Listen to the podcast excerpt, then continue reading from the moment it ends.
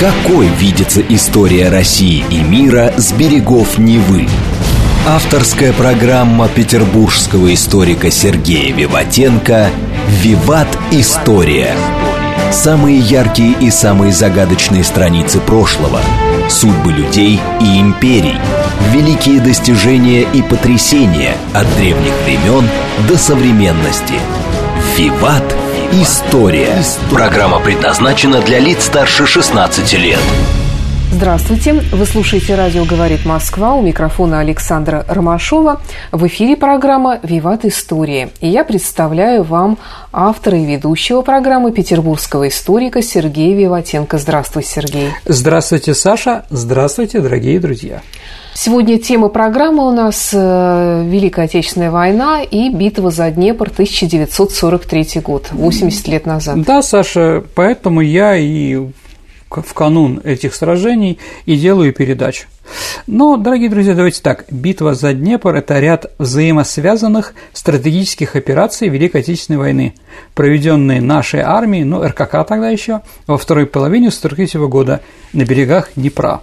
Ну, чтобы понять вообще ситуацию на фронте, да, которую не с чем сравнивать сегодня, да, с обеих сторон в битве принимало участие до 4 миллионов человек. Фронт растянулся на 750 километров. Сражение это длилось 4 месяца.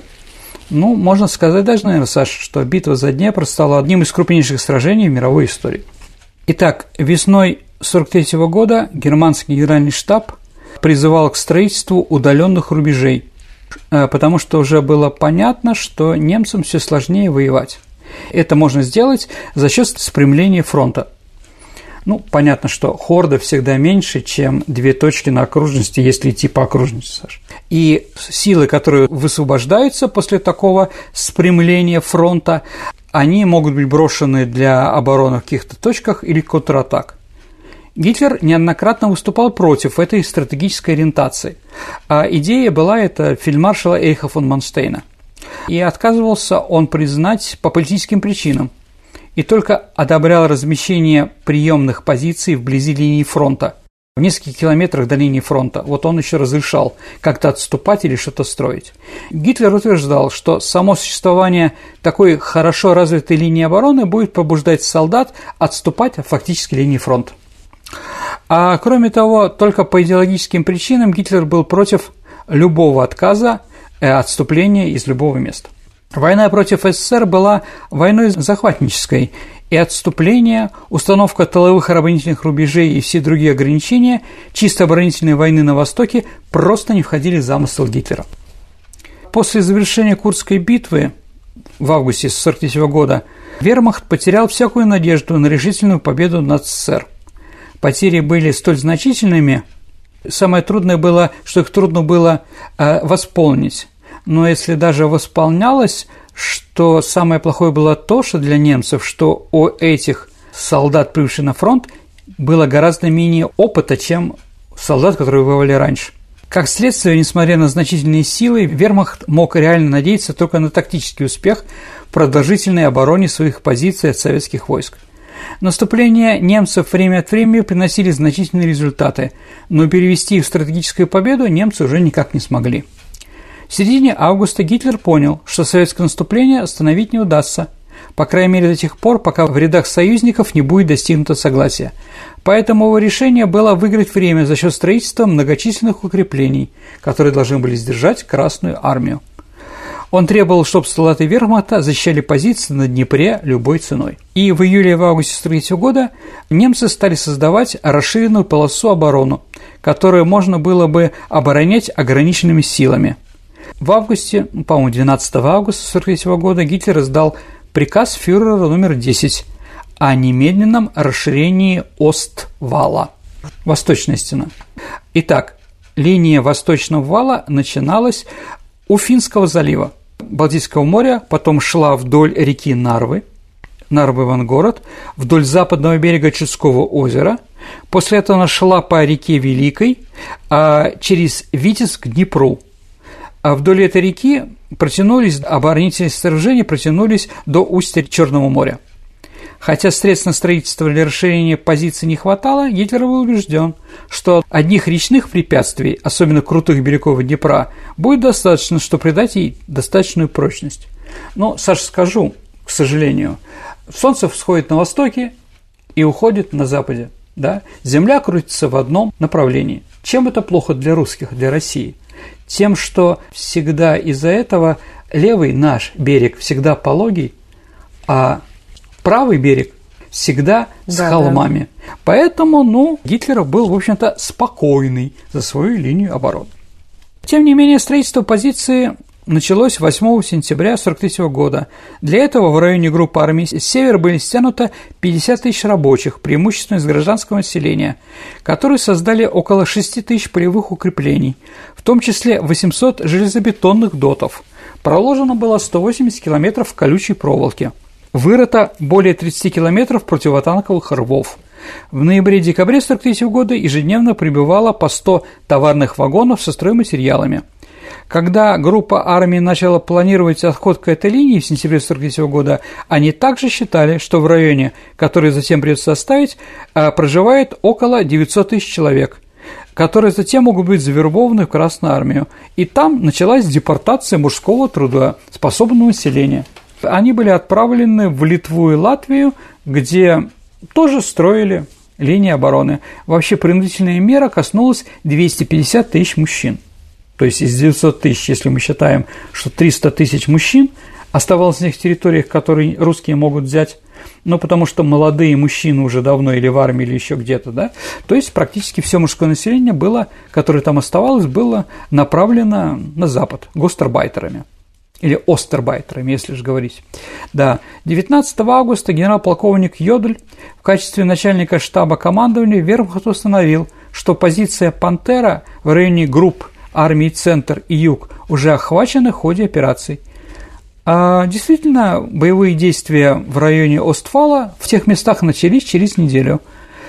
Немецкие войска группы армии «Юг» были отброшены к Днепру, и таким образом к позициям «Пантеры» наша армия подошла 19 сентября 1943 года после, ну или в ходе Донбасской операции – к северу от Азовского моря Красная Армия ненадолго смогла продвинуться в так называемой Вотанской позиции 6-й армии и была остановлена. Бои за линию Днепра продолжались до конца года. И уже в ноябре 1943 года советские войска стали создавать плацдармы на западном берегу. Скорее, Днепр потечет обратно, нежели русские преодолеют его, заявил Гитлер на одной из партийных совещаний в Берлине в это время – а с другой стороны, Сталин был полной решимости форсировать возвращение захваченных противников территории Советского Союза. Самую большую возможность в этом отношении представляли промышленные регионы Украины. И по причине крайне высокой плотности населения, и по причине концентрации там угольных и других месторождений. Хочу сказать, дорогие друзья, что было просто понятно. А Москва, Москва находится достаточно севера понимаете, да? И поэтому зимой а, горячее отопление должно быть какое-то, да? Оно все было угольным до войны. Газ еще практически не формировался, да, у нас э, газовая промышленность. Да, и самое главное, весь уголь, который, например, грел Москву зимой, он весь приходил из одного места, с Донбасса. Да, поэтому угольные шахты были нам нужны и для других разных вещей. Кстати, понимая серьезность ситуации с угольной промышленностью, а как раз в этот момент Министерство Народного комиссариата угольной промышленности было поделено на два. Западный во главе с Доника, которые отвечали только за уголь, который нужен для армии, и восточный, который должен был помогать нашим металлургическим другим заводам да, для тыла. То есть, еще раз, было два министерства угольной промышленности. Это очень серьезно. Вот, поэтому, конечно, захват Донбасса играл большую роль. Нет, у нас есть и другие, конечно же, угольные центры, такие как Кузбасс, например, там, да, или Караганда, или Воркута. Но все равно Донбасс, как исторически, играл очень крупную роль промышленную. Но мы не строили иллюзий. Немцы должны были все там взорвать и уничтожить. Но угольные шахты все-таки можно восстановить. Ну, в другом месте прорыть или еще что-то. Таким образом, я повторюсь, южное направление становилось основным направлением атаки советских войск даже в ущерб северных от него фронтам. 26 августа 1943 года советские дивизии начали движение по всему 750-километровому фронту, растянувшемуся от Смоленска до Азовского моря. Это была крупномасштабная Саша операция, а в ней было задействовано 2 миллиона 650 тысяч человек, 51 тысячу орудий, 2 тысячи ну, 400 танков, 2850 самолетов и наступали 5 фронтов. Что интересно, дорогие друзья, именно как раз из-за битвы за Днепр наши фронты получили новые названия. Если до этого у нас был Центральный фронт, с 20 октября он назывался Белорусским, Первым Белорусским, Воронежский фронт, Первый Украинский, Степной – Второй Украинский, Юго-Западный – Третий и Южный фронт – Четвертый Украинский. Да. Ну, извините, я скажу все-таки, да, как бы там на Западе не говорили, что украинские фронты, солдаты там были только с Украины. Ну, это чушь собачья. Тогда что, Финляндию разбили и Норвегию разбили карелы, да? А прибалты, горячие эстонские, латышские э, парни, да, захватили Кёнигсберг. И за Ленинградский фронт э, воевали только ленинградцы? Ну, само собой, да. А Волховский фронт? Ну, но это же другой вопрос, дорогие друзья, да, поэтому, конечно, просто по тем территориям, где будем наступать, да, поэтому, еще раз, битва за Днепр принимали участие Первый Белорусский фронт, а также Первый, Второй, Третий, Четвертый Украинские фронты. Во всей операции было задействовано 36 общевойсковых, 4 танковых и 5 воздушных армий. Советские войска превосходили противника по личному составу в два раза, по танкам, в общем-то, одинаково, по самолетам в полтора, по орудиям в четыре раза. Всегда наша артиллерия была самой, ну, любимой и самый почитаемый род войск, и всегда, конечно, ее было много.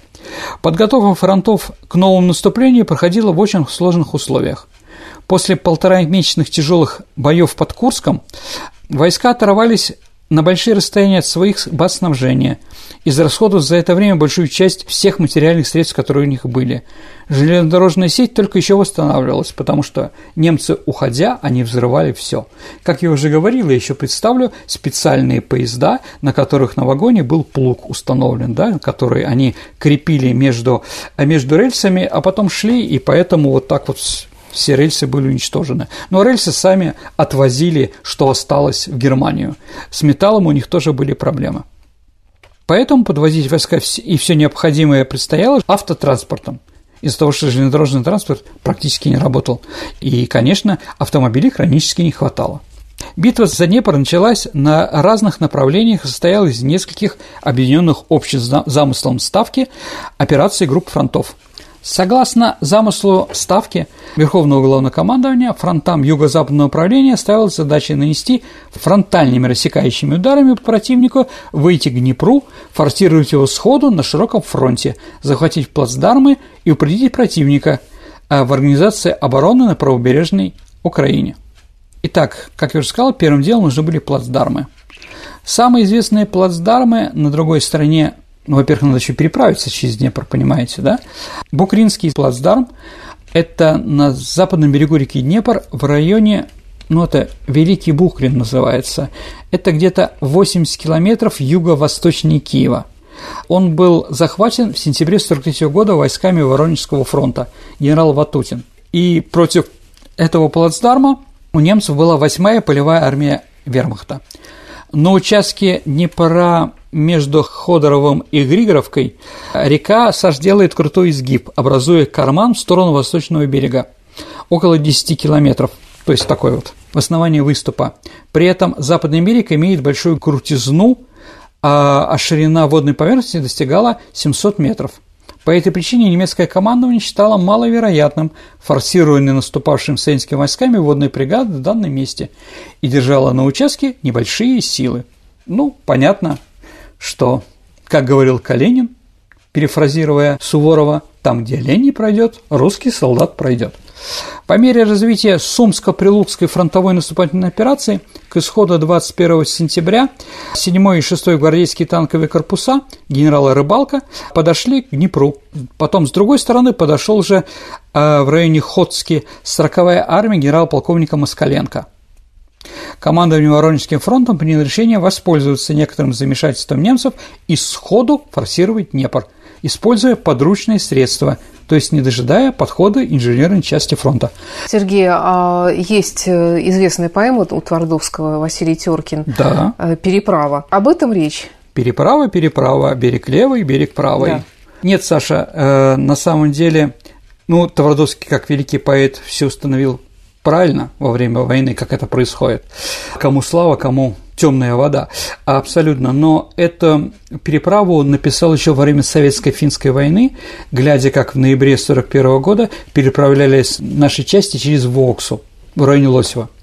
Вот там как раз это угу. самое. Там было написано. Но, в принципе, оно спокойно подходит и по, по, по философии, и по ужасу, конечно же, да. Ночью 22 сентября началось форсирование реки и захват первых плацдармов, а, которые проходили на трех участках – севернее Буклина, Ходорова, в районе села Зарубницы, Григоровка, ну, еще где-то, не помню, дорогие друзья, четко, но то, что с разно, в разных местах, чтобы не дали как бы им опомниться, да, ну, где-то 11 километров по фронту Бугринский плацдарм составлял до 6 километров в глубину. Понятно, что немцы пытались нас тут выкинуть. На нем сосредоточились основные силы 27-й и 40-х армий, а также 3-й гвардейской танковой армии «Рыбалка». А в октябре с Букринского плацдарма дважды предпринималось наступление советских войск с целью освобождения Киева, что есть 80 километров, но безуспешно. Вследствие этого решением Ставки – ну, такое решение вообще немцам было непонятно. Так вот, а по решениям Ставки Верховного Главкования главные усилия Первого Украинского фронта были перенесены с Букринского плацдарма на Лючежский плацдарм, с которого 3 ноября ударная группировка фронта нанесла главный удар в киевской наступательной операции. То есть Третья гвардейская армия была тайно переправлена обратно через Днепр, тайно прошла маршем определенное количество километров, тайно переплыла на Лютиш на другую сторону и начала наступать.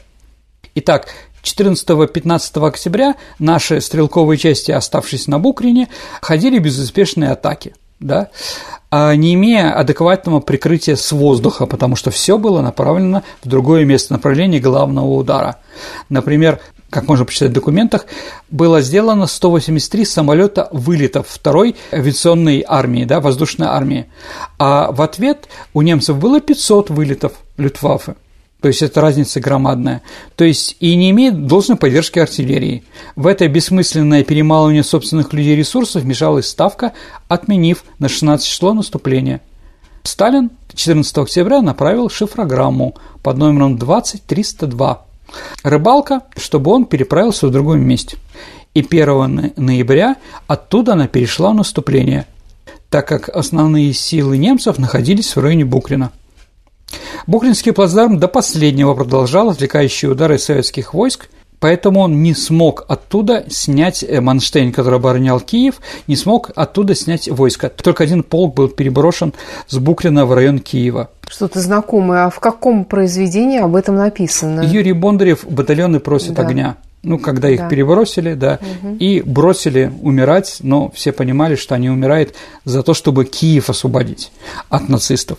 Итак, 3 ноября с Люческого плацдарма Первый Украинский фронт нанесли главный удар в киевской наступательной операции. И 5 на 6 ноября 1943 года Киев был освобожден. Сергей, а правда, что наши войска понесли очень такие серьезные потери во время этого события? При форсировании Днепра, Саша? Да, да. Ну, когда и столбом, поставив воду, вдруг снаряд – Густо было там народу наших стриженных ребят. Ну, опять-таки, Василий угу. Теркин. Если посмотреть документальный фильм «Битва за Киев», там написано, что погибло около 200 тысяч человек, да. По некоторым данным 500 тысяч до миллиона воинов, да.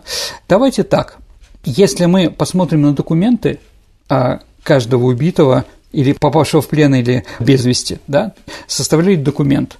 Так вот, на Букринском плацдарме было потеряно 6498 человек, а санитарные потери 21 тысяч человек. То есть, да, поэтому говорить о каких-то громадных цифрах нельзя. Это неправда. На Люческом плацдарме во время наступательной операции мы потеряли 24 тысячи человек и ранеными 60 тысяч человек. Да, но эти цифры – это не только бои за переправа через Днепр и бои за плацдарм. Это также наши потери, когда мы наступали через Горностайполь, Вита Литовская, Лютиш, это самое, Выжгород в сторону, а, в сторону Киева. Поэтому я бы не стал говорить, что это громадные потери. Я приведу пример, чтобы было понятно. Немцы потеряли, да, во время бои за Бугринский плацдар 3094 человека убитыми и более 10 тысяч ранеными. Еще тысяча, ну, 2000 человек пропало без вести, да, итого 15 тысяч. Ну, при наступлении всегда потерь больше. Но сказать о том, что это какие-то разные жуткие потери, нет, конечно. Но то, что за переправу через Днепр давали очень многим людям. Самое большое количество солдат, награжденных званием Героя Советского Союза, это было, конечно, за переправу через Днепр, а не за штурм Берлина. Угу. Вот, да, но об этом еще поговорим. Ну, давайте так, я все-таки закончу отвечать на твой вопрос, наверное, вот скажу так. Захват плацдармов на правом берегу Днепра начинался не с массового самоубийственного заплыва украинцев и других передовых отрядов – штурмующих взводов рот со связи и прочее, да, а с расчетной операцией определенно, в которой погибли, еще раз, Первый Украинский фронт, это не значит, что 500 тысяч хлопцев. Первые Солдаты, разведчики форсировали Днепр, как правило, ночью, занимали берег, сбивали заслоны противника, проводили разведку и свойственными действиями давали возможность переправиться уже другим передовым батальонам. Как только расширялся плацдарм, значит, туда больше и больше поступало солдат, и, возможно, были сделаны какие-то понтонные мосты. Первый эшелон – это не смертники, которые плацдармы трупами завалили. Неправда. Рано утром, если мы говорим об этом, да, бойцы 6-й стрелковой роты 212-го гвардейского полка переправились на правый берег Днепра, да, сумели штурмы захватить буксирный пароход с баршей на той стороне, а за это командир взвода Младший лейтенант Яржан и 13 его бойцов были присвоены звание Героя Советского Союза, как я сказал, да? 17 октября указом Президиума храбрецы получили свои награды. Так вот, если верить этим всем историкам, после своего подвига за 25 дней непрерывных боев на плацдарме в ходе Выжгородского а, освобождения Выжгорода и прочее, они должны были все погибнуть. Но в день награждения из группы Ярышкина были живы 7 человек. Еще раз, из 13, да? А вот, а до победы доживут пятеро. Ну, это, наверное, что-то говорит, дорогие друзья. Еще раз, за форсирование Днепра мужество и героизм было представлено к этой награде Золотой звезды Героя 57 человек. В день награждения 17 октября в живых было 42 человека. Правда, лично получить награды из рук старших начальников смогли 17 человек, остальные были ранены или еще находились на передовой, куда, конечно, чиновники с тыла вряд ли, в лампасах или нет, любили заглядывать. Ну, так всегда, понимаете, да? А могилы еще семерых – это Львовская область, Гомель, Латвия, да, как раз гвардии полковник Борисов, командующий 212-й гвардейской стрелковой дивизии, но до победы из 57 дожили 33 человека. Я не говорю, дорогие друзья, что битва за Днепр обошлась на малой кровью. Немцы сбрасывали наши передовые отряды, 24 числа в полосе 240-й дивизии, да, несколько раз. Но кто-то да, какой-то взвод держался сутки. Именно так это начинался Лючский плацдарм и победа на Днепре. А в это же время э, начался еще концерт, так называемый «Операция советских партизан» 19 сентября по 1 ноября, задачей которой являлся вывод из строя больших участков железнодорожных путей с целью срыва воинских перевозок противника – еще раз, это была совместная операция, и фронтовая, и партизанская, да. Низовье Днепра, Нижняя Днепровская операция проходила тоже интересно. Если вы помните, дорогие друзья, а, у нас была передача про Мазепу. Так вот, готовясь к форсированию Днепра, генерал Конев в телефонном разговоре с начальником инженерных войск Красной Армии Воробьевым спросил – Скажите, а вы не знаете, где осуществляли переправу 234 года назад Карл XII и Мазепа? То есть, где можно было, да? Вот, историки ему подсказали, где. И там, в районе Переволочной, как раз мы тоже перенаправлялись. Сергей, давай вернемся в наше время и послушаем новости на радио «Говорит Москва». Давайте послушаем новость. Какой видится история России и мира с берегов Невы? Авторская программа петербургского историка Сергея Виватенко «Виват. История». История. Продолжается программа «Виват История». Вы слушаете «Радио говорит Москва». В студии по-прежнему автор и ведущий программы петербургский историк Сергей Виватенко. И я, Александра Ромашова. И тема сегодняшней программы – «Битва за Днепр». Да, дорогие друзья, давайте перенесемся к Великой Славянской реке. В середине октября силы, собранные командованием в районе Нижних переправ через Днепр, начали ну или, давайте скажем так, были уже способны начать первую массированную атаку на немецкие укрепления. На линии фронта Кремичук-Днепропетровск была спланирована мощная атака. Вместе с этим по всему фронту были начаты крупномасштабные военные действия и перемещение частей нашей армии с целью отвлечения немецких войск, и непонятно, где же будет переправа. В конце декабря 1943 года войска Второго Украинского фронта в ходе Пятихатской операции а Знаменской и Днепропетровской операции создали контролировали огромный стратегический плацдарм в районе Днепропетровска Кременчуга. Это, Саша, фронт шириной, это плацдарм 300 километров и глубину 80 километров. Это громадное, да? К югу от данного региона советским командованием была проведена Мелитопольская операция, которая завершила отсечением крымской группировки войск от основных сил Германии. На центральном участке битвы в полосе Воронежского фронта, конечно, э, все было очень драматично – но Киев был отбит, и с освобождением Киева э, считается завершение битвы за Днепр. Ну, давайте поговорим немножко об итогах битвы. Битва за Днепр явилась собой очередной крупным поражением сил Германии и ее союзников.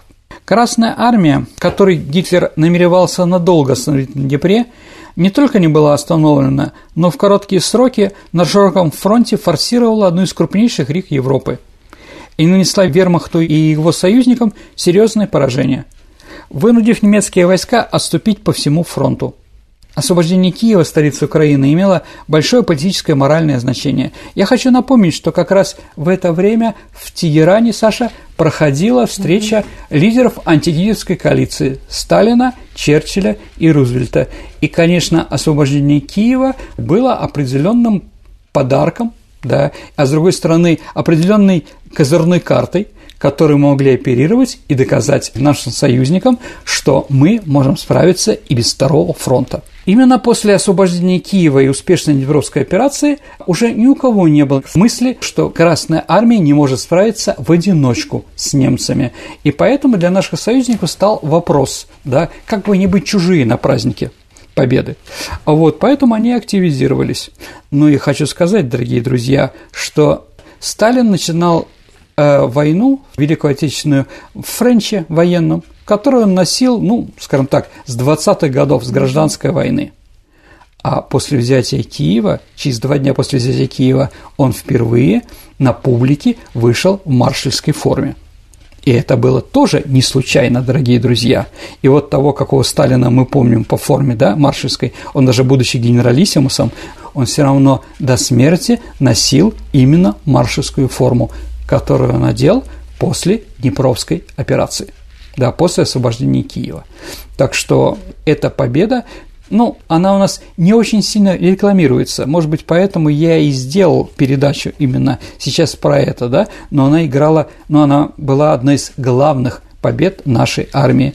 Да, дорогие друзья, хорошо говорить о коренном переломе, да, Сталинградская битва, да, она сама по себе понятная, Курская битва тоже, а здесь освобождение Киева, без каких-то там, там, может быть, крупных там уничтожения большого количества врагов, или окружение и прочее. Но политически и стратегически без нее не было невозможно победа 1944 года. Именно опираясь на те успехи поздней осени 1943 года а Ставка Верховного Главнокомандования разработала так называемые 10 сталинских ударов, о которых мы, дорогие друзья, обязательно когда-нибудь поговорим. Ну, продолжаем про итоги. Несмотря на то, что большая часть территории правобережной Украины еще находилась под контролем немцев, стало очевидно, что полное освобождение Украины и выход Красной армии границам Румынии, Венгрии, Словакии и Польши – это лишь вопрос времени. Поэтому, дорогие друзья, 31 декабря 1943 года э, каждому солдату вручили открытку, ну, открытки, которые он мог отправить домой, да, а с поздравлением с Новым годом. На ней были, ну, типа новогодние картинки, на которых было написано «44 год, год Победы». А были освобождены важнейшие промышленные районы Донбасса, металлургический центр Южной Украины, обширные территории с населением в десятки миллионов человек. Несмотря на большие разрушения, немедленно началось восстановление промышленных предприятий Союза, что тоже было понятно. И через несколько месяцев в освобожденных областях начался быстрый рост выпуска военной продукции. А с начала 1944 года Красная Армия начала освобождение правобережной Украины. А, кроме того, Саша, битва за Днепр отчетливо продемонстрировала силу и мощь партизанского движения.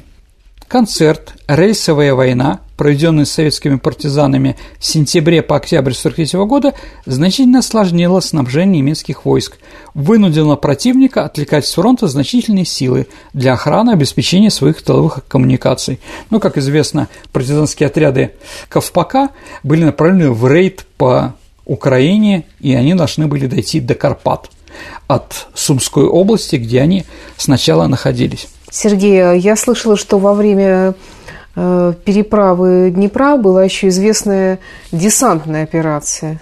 Да, Днепровская воздушно-десантная операция, угу. да. Э, с целью ослабления сопротивления на правом берегу Днепра советское командование решило высадить парашютный десант. 24 сентября 1943 года была начата Днепровская воздушно-десантная операция.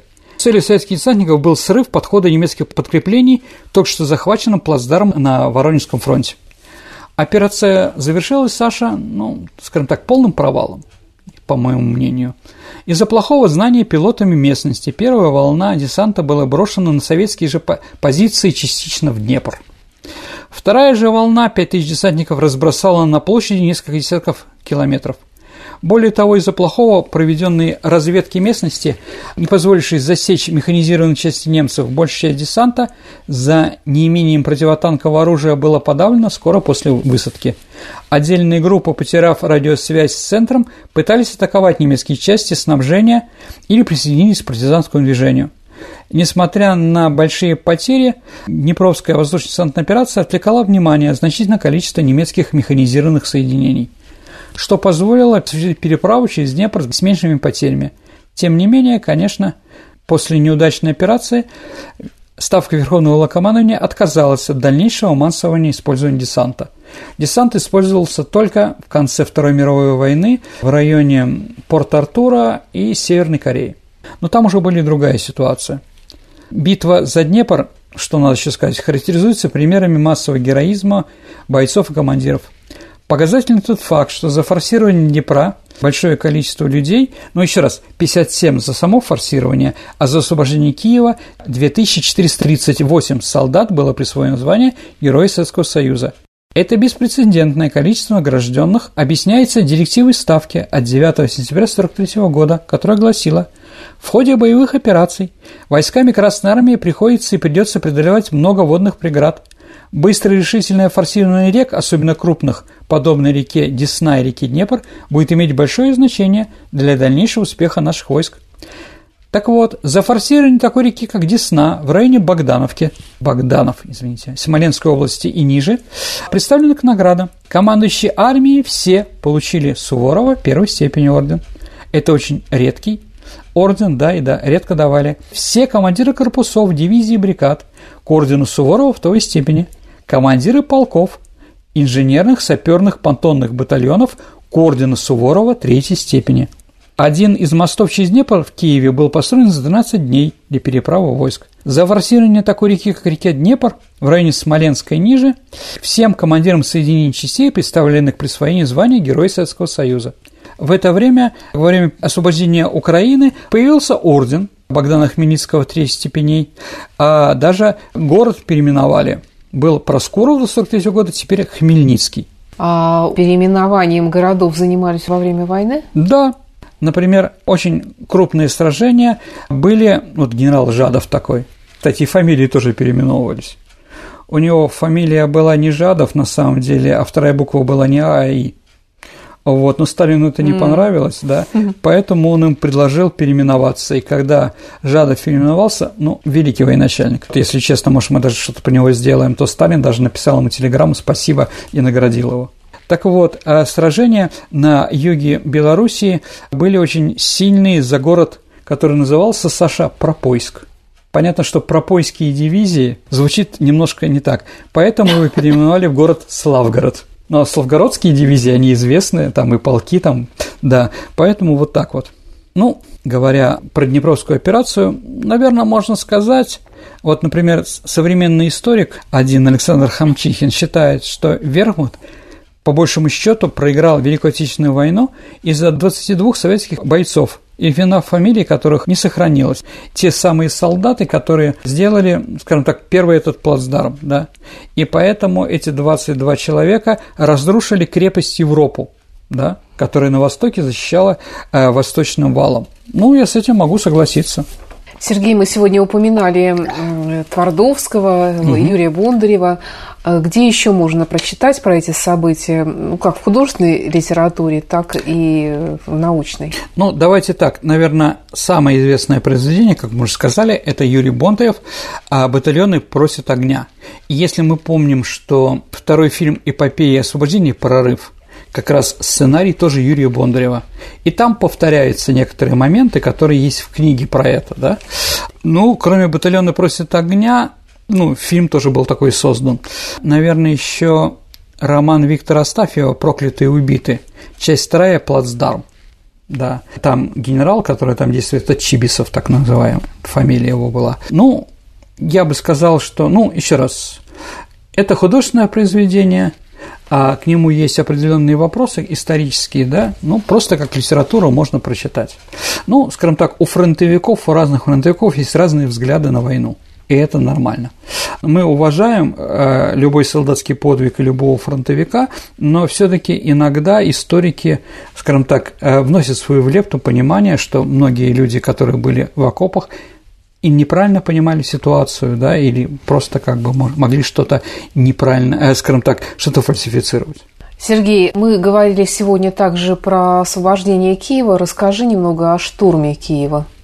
Ну, еще раз, Киев находится с двух сторон реки Днепр. Понятно, что Дарницу и левобережную часть Киева мы освободили достаточно просто, да? но штурмовать Киев со стороны Днепра – это было самоубийством что ясно и мосты были взорваны врагами там, ну и нами, когда мы отступали, а, в общем, да, поэтому вот как раз с этого самого Люческого Проздарма, да, наступление было очень жестким, потому что немцы понимали, что они останутся в окружении, ну и война была, скажем так, немцы взорвали часть Киева, Разговоры, то, что мы взорвали десятинную церковь там и какие там еще были, они не удержат никакой критики, непонятно почему. Да? Когда мы отступали, некоторые дома, особенно Крещатики, где могли э, размещаться немцы или какие-то их управы, мы сильно заминировали и взорвали. Но говорить о том, что разрушение Киева было на советских солдатах, конечно, не так. Город существовал, функционировал, все нормально, да. Ну и с другой стороны, мы не применяли крупную калиберную артиллерию, когда освобождали Киев, ну, чтобы как бы сохранить жителей, которые там были. Действительно, главным человеком, который является освободителем Киева, является генерал армии Ватутин. То есть главные архитектурные сооружения в Киеве были а, во время штурма. Он пострадал не так сильно, как во время оккупации или во время обороны 1941 года. А, Сергей, ну вот э, белорусский Гомель, угу. он на, на границе, ну не на границе, но ближе к, э, да, к украинским Украине. границам, да, находится. Вот мне интересно, история освобождения этого города? Ну, давайте так. Действительно, освобождение юго-восточной Белоруссии входит как раз в планы освобождения битвы за Днепр. все таки Днепр течет из по, по Белоруссии. Да. да, в Гомеле река Сош, конечно, да. но все равно э, освобождали. И могу сказать больше, э, гомельских частей больше, чем киевских. Ну, которые получили свое название, да, воинские подразделения, это говорит о достаточно жесткости войны, которая была там. А на территории Белоруссии воевать сложнее, чем на территории Украины. А почему? Ну, там больше болот, угу. больше рек, поэтому очень сложно делать танковые охваты какие-то, ну, как тогда были приняты, да, и штурмовать, потому что немцы за это время сделали много укрепрайонов, да, ну, Бавруйский самый знаменитый, да, которые было очень сложно э, сразу брать. Это были достаточно кровавые сражения, но они также э, завершились во время взятия Киева. То есть э, к 1943 году эта территория Белоруссии была освобождена. Основные другие сражения уже за Минск и прочее были во время операции «Багратион» летом 1944 года. Но это уже другая, как говорится, история. А, вот. Сергей, ну вот э, Белоруссия славится своим партизанским движением. Украина тоже, как известно. Да, Что естественно. Было? Давайте так, дорогие друзья. Вот тут надо понимать немножко, да. А Белоруссия все-таки лесное государство. Там леса много, где можно спрятаться. Украина, ну, скажем так, другая. На севере и на востоке там много тоже лесов. Это Черниговская область, Сумская, Полтавская, да, Киевская область, там, да, где там Чернобыль находится и прочее. Но на юге там степь. Поэтому, если мы говорим о партизанских отрядах, в Николаевской области или в Херсонской области партизанских отрядов не было в принципе. Там, Негде прятаться. Конечно, да, там было подполье городское. Там угу. как бы вот такие а, вещи были, угу. да, там, ну, опять-таки, молодая гвардия, как мы знаем, угу. да. Поэтому, если мы говорим про партизанское движение именно во время а, битвы за Днепр и прочее, это, конечно, две партизанские армии, да. Это партизанская армия дважды Герой Советского Союза Федорова, первого секретаря Черниговского райкома област... Э, обкома партии, да, который организовал, и второй – это генерал Ковпака. Но опять-таки он тоже стал генералом потом, да, и, ну, и то, и другое воинские подразделения были созданы НКВД а, или до войны начали собирать, или, скажем так, во время а, отступления были специально оставлены люди, подразделения, схроны, по которым они создались. И действительно, и э, в Черниговской области партизаны под руководством Федорова и партизаны Сумской и Полтавской области под руководством Ковпака, они как бы сыграли достаточно крупную роль. Да. Кстати, они тоже переправлялись через Днепр, чтобы устроить в тылу врага различные. Это им удалось. Как это? Ну, почитайте воспоминания Сидра, Сидра, Сидра Ковпака. Там он об этом достаточно пишет много интересного. Ну, также были партизанские отряды, конечно, и на правом берегу, но они не были такие крупные. Ну, в Ровенской области главный отряд был Медведева, ну, где подвиг Кузнецова, да? Вот. Но эти отряды были созданы в основном НКВД, а не местными жителями. Это тоже надо сказать. Все-таки не все поддерживали советскую власть на Западной Украине.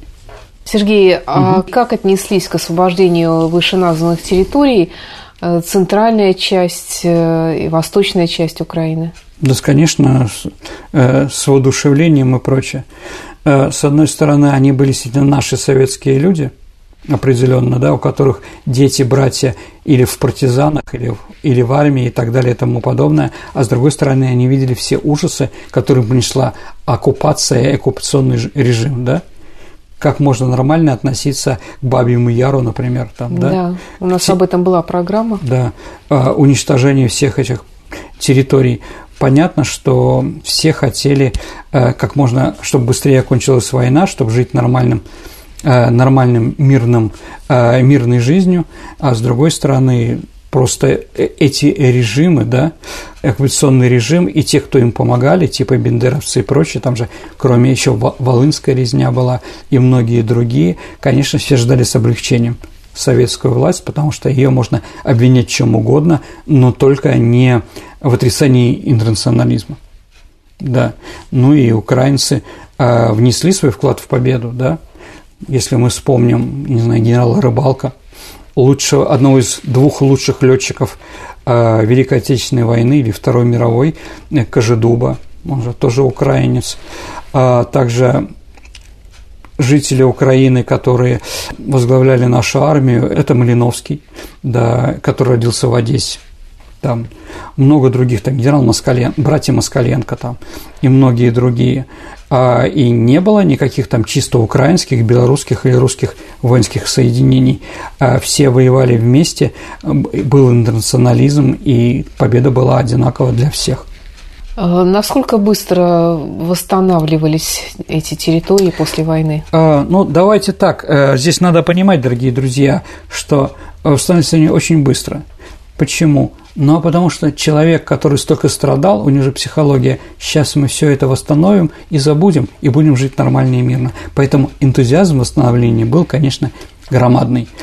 Конечно, во время восстановления э, работали военнопленные там и многие другие, вот, но в основном, конечно, все восстановление происходило финансирование из финансовых фондов и банков Советского Союза, потому что если бы мы объявили бы о тех ужасах оккупации, сколько они взорвали заводов, фабрик, уничтожили всего, то мы для Запада, для наших союзников были бы слабым союзником. То они поняли, что у нас мало сил для дальнейшей войны или сопротивления им. Поэтому мы молчали про эти массовые уничтожения. Но самые вопиющие, конечно, мы показывали на Нюрнбергском процессе, но так в принципе не было. Ну и где-то к 1947 году худо-бедно э, разрушенные города были восстановлены. Но в первую очередь восстанавливали, конечно, промышленные предприятия что ну, тоже ты понятно. говорил про шахты, да. про железную дорогу в частности. Металлургические заводы, если мы угу. говорим про Украину. Да, да, конечно, Днепровская ГЭС, которые немцы пытались взорвать, но до конца не взорвали. Вот. Все это восстанавливали, да, все делали так, чтобы, в общем-то, было комфортно. С одной стороны, это помогло бы нам, нашей победе, а с другой стороны, э, вернуло людей к нормальной жизни. Да, если мы помним, Саша, ну, такое, чтобы просто было понятно, а «Весна на Заречной улице». Да. Фильм 54 года. Да. Там вроде войны нет, но война недавно закончилась. Если вы помните, в семье, где был Рыбников и его младший брат, они живут в домиках, которые построены по немецкому, ну, там немецкий проект так называемый, угу. да, то есть э, дом на две семьи. Да. Да, вот такие там были построены. В основном даже немецкие военнопленные работали не в Петербурге, не в Ленинграде или в Москве, они работали как раз в Белоруссии, Украины, где разрушений было намного больше, потому что война там была. Ну и, конечно, этот трудовой подвиг за себя из этого парня. Это тоже было понятно, что людей, особенно мужчин, не хватало в сельской местности, да, поэтому, скажем так, а продуктов нужно было столько, а у нас еще появились союзники, которые начали строить социализм, у которых тоже были неурожаи, но которые мы обязаны угу. были кормить. Румыния, когда у нас умирала от голода в районе Череповца, да, об этом что-то не вспоминает те, кто говорит про голодомор, мы кормили западную в Румынию, отправляя продукты в большом количестве в Чехословакию или вот на западную Украину. Спасибо, Сергей, за интересный рассказ. Эм, давай напомним нашим слушателям, что в конце сентября по традиции у нас будет выпуск, целиком посвященный ответам на исторические вопросы наших слушателей. Задать их несложно, либо по электронному адресу радио Виват либо через э, сообщество ВКонтакте. Там можно найти Сергея Виватенко и меня, Александру Ромашову. Или в сообществе можно оставить ваш вопрос или в личном сообщении. Э, все равноправно, все мы принимаем, обрабатываем и потом включаем в программу и Сергей пытается ответить на ваши вопросы. Ну, в мере своей компетентности и возможности. Да, дорогие друзья, мы ждем ваших вопросов. Они всегда интересны, мне всегда нравится отвечать на ваши вопросы. Поэтому, еще раз, последнее воскресенье сентября у нас будет очередная программа. Спасибо, Сергей, и до встречи в эфире, дорогие слушатели. До свидания, дорогие друзья, берегите себя. До новых встреч в эфире.